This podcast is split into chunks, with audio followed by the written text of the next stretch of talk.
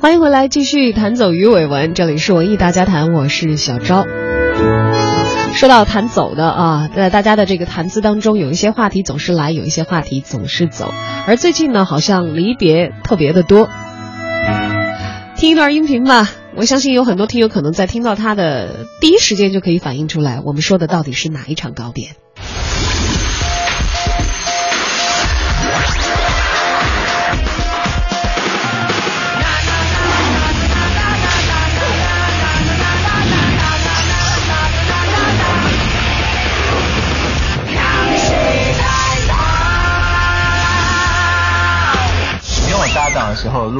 中间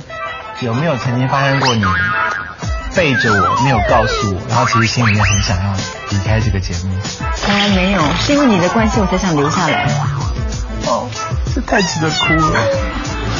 每一年都会觉得好累或者是做的事情一直在重复，然后我就想说，观众应该看很腻了吧？你讲这个话哭没有道理。我爱不然后你哭，你哭。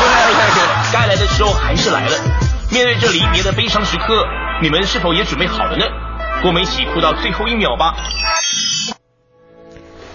这是《康熙来了》的最终篇的开头。不管怎么样，这一刻还是来了。《康熙来了》作为台湾综艺节目的常青树，十二年终了，落下帷幕。十四号的晚间，《康熙来了》最后一期节目，蔡康永、小 S 和陈汉典回顾了十二年来的精彩片段，有笑也有泪。节目的最后呢，蔡康永和小 S 牵手离开了熄灯的影棚，向观众鞠躬道别。这个时候字幕打出来：“再见，康熙来了，永远祝福大家。”再舍不得道再见，还是要对《康熙来了》说一声告别的话。而十三、十四号两天呢，是作为《康熙来了》最终集的播出日期。我在朋友圈当中也看到了很多的康熙迷们晒出了他们的不舍，而且是特别调开了自己其他的事情来看《康熙来了》最后落幕的两集直播。蔡康永在节目的最后说：“以为我们永远不会面对这一切，但是想不到我们真的做了。虽然我觉得我的决定是对的，但还是非常的舍不得。”一月十三号的晚间，蔡康永也在微博发表了感慨：“因为这故事里面也有你，所以应该认真的和你道别。”对于康熙的停播，网友纷纷表达了自己的不舍，更多的人都说：“谢谢康熙的陪伴，度过了我们漫长的成长岁月。”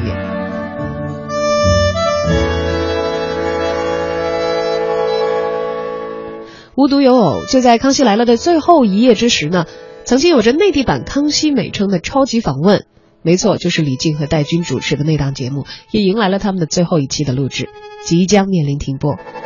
昨天，主持人也是制片人的李静发表微博称：“我们这十六年好像做了一场好长的梦啊！”昨天晚上终于结束了那一场叫做青春的梦，醒了，我该去追下一场梦了。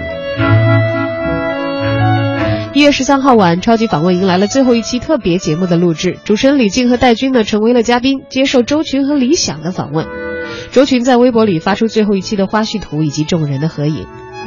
十六年，他们从千禧年开始牵手并肩走过了无数的日月，男女搭档在一起十六年，没有生过气，没有红过脸，一直彼此温暖，风雨同行，太不容易了。当晚一起参与录制的作家邱薇也发文。十六年的超级访问暂别，一辈子的超级情谊继续，并且附上了李静、戴军的合照。录制完成的时候，李静写下了题为“不忘初心，再见是为了更好的再见”的长文。戴军也发表微博：“我们就这样站在一条叫青春的河流两岸，相互望着对方。我看着他，他在那里骑马狩猎；他看着我在那里闭目垂钓。我们就这样一起走过了十六年。”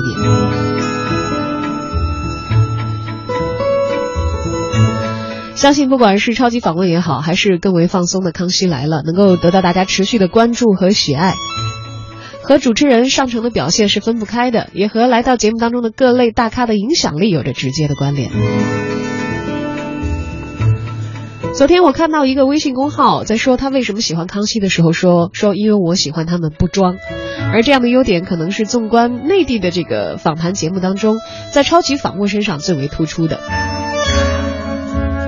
这当然有这个主持人兼制片人李静个人在圈内的人脉的原因。明星们见了他并不陌生，那熟悉的人之间自然就会轻松很多，有更多真实的言语袒露。而康熙小 S 的直白，小 S 的大胆，小 S 的鬼马，也成了很多人守在康熙荧幕前，看着这期节目给我们带来快乐的原因。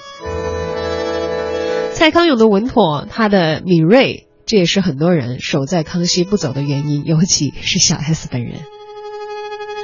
戴军和李静的搭档，也在十多年的历程当中，成为了大家认为超级访问不二的标签。这两档节目的成功，可能都源于他们让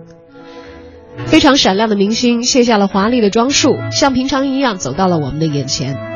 也感知在生活当中名人的另外一面，同时了解主持人的魅力，看到他们的功力展现。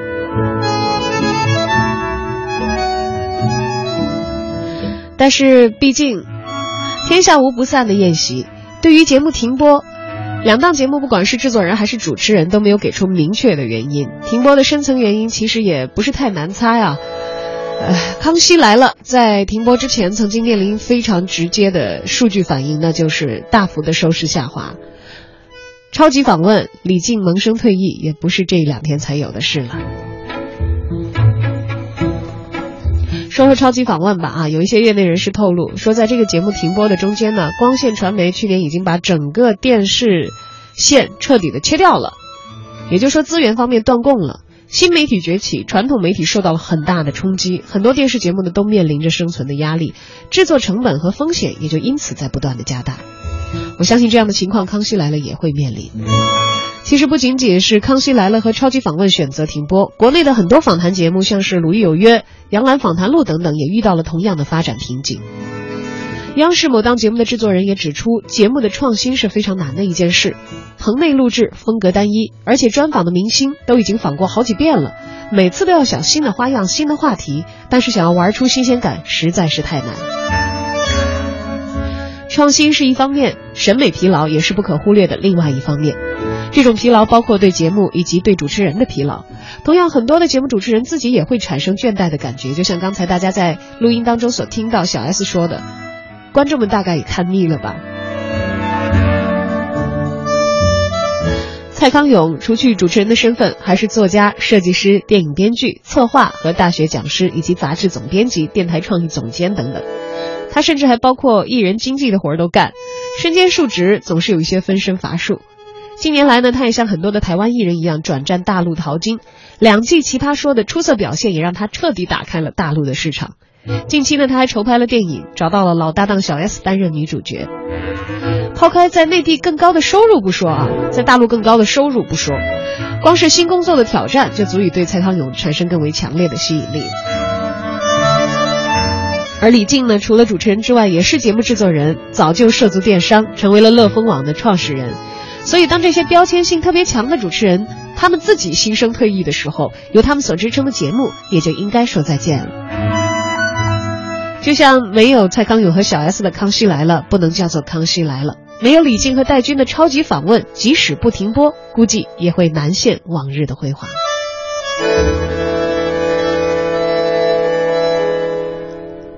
而关于这两档访谈类综艺节目的先后停播，我们的评论员沈潇也有话要说。台湾的王牌综艺节目《康熙来了》停播的消息引起了广泛关注，而大陆相类似的一档节目《超级访问》在播出十六年之后，也要在近期画上句号。传统媒体主持人越来越多的选择出走新媒体平台，甚至成立自媒体平台的消息频出。这一系列的现象不禁让我们反思：新媒体究竟有什么样的神奇魔力？在移动互联网时代，人们可以通过不同的终端随时接入互联网，这在极大程度上改变了大众接受信息的方式，从而改变了人们的收视习惯。人们逐渐由被动接受传统媒体播出的节目，转向主动点播节目。越来越多的人习惯于利用碎片化的时间来收看节目、浏览信息。传统媒体原来的第一信息媒介平台的地位被新媒体取代，这样的收视需求捧热了一大批新媒体自制节目和影视作品。因为新媒体平台不受播出时间和节目整体规划的限制，节目时长可以更加灵活，比如 PPTV 制作的脱口秀《天天窦文涛》，优酷制作的网络短片《万万没想到》。这些节目的时长都控制在十分钟左右，让受众可以在等公交、乘地铁等一些闲暇的碎片时间进行观看。同时，短时长可以最大程度的保证收视体验的完整性，对受众碎片化时间的占领，是新媒体节目既受受众青睐又受市场热捧的原因。同时，新媒体另一大优势就是互动性。通过社交网络或者是新媒体自建的评论平台，受众对节目的建议可以直接传递到制作者的手中，制作者也可以根据实时的信息反馈对节目内容和形式进行调整。比如由爱奇艺制作的脱口秀《小松奇谈》，节目主持人高晓松和幕后团队会通过微博等平台了解观众们对什么话题感兴趣，选择其中的热点问题进行回答。或者作为主题进行详细的分析，这样一来，节目内容方面总是能紧跟时下热点，保持对观众的持续吸引力。新媒体平台的自由和开放，将传统的节目制作形式完全颠覆。区别于传统媒体的节目制作的垄断和封闭，新媒体则提供了一个开源平台，大大降低了节目制作的门槛。节目不一定需要一个团队去完成，一个人都可以成为一个频道。通过新媒体的平台向世人展示自己的创意、思想和观点，所以康熙走了并不可怕，我们不必哀叹传统媒体的衰落。新媒体环境对节目的变革，让更多的细分受众有了多元化的选择空间，为从业人员提供了更自由的创作舞台，让更多的普通大众有机会参与节目制作，为传统媒体进行节目制作创新提供了新思路。我相信，在新媒体和传统媒体的交互和博弈中，一定会有更多更好的精神文化产品被呈现在大家面前。好的，感谢沈潇给我们带来的评论。要知道啊，华章总会落幕，而新的篇章呢，也会在适当的时间正式的开启。就像我们刚才所提到，李静告别超级访问，但是他的乐蜂网依然会为大家服务。而蔡康永呢，在告别《康熙来了》之后，下一季的《奇葩说》，大家又在擦亮眼睛等待。总归时间的河流向前，不管在大的变化语境之下，媒体的资源将会如何重构，那些充满活力、能够给我们带来精神食粮的优秀的主持人和节目编导们，相信也会在新的媒体环境当中找到属于自己新的作战平台。在这里，把最好的祝福献给他们吧，感谢他们的青春，他们的用心，他们给我们带来的。每一个欢乐而有价值的时刻。不要问，不要说，一切尽在不言中。这一刻，围着烛光，让我们静静的度过。莫回首，莫回头。当我唱起这首歌，怕只怕泪水轻轻的滑落。愿心中永远留着我的笑容，伴你走过每一个春夏秋冬。继续走，继续游，人生难免苦与痛，失去过才能真正懂得去珍惜和拥有。情难舍，人难留。今朝一别各西东，冷和热，点点滴滴在心头。愿心中永远留着我的笑容，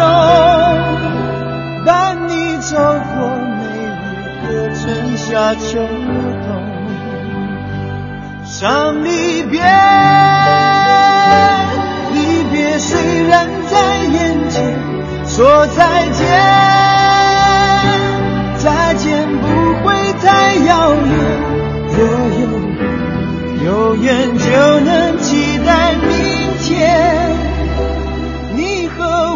你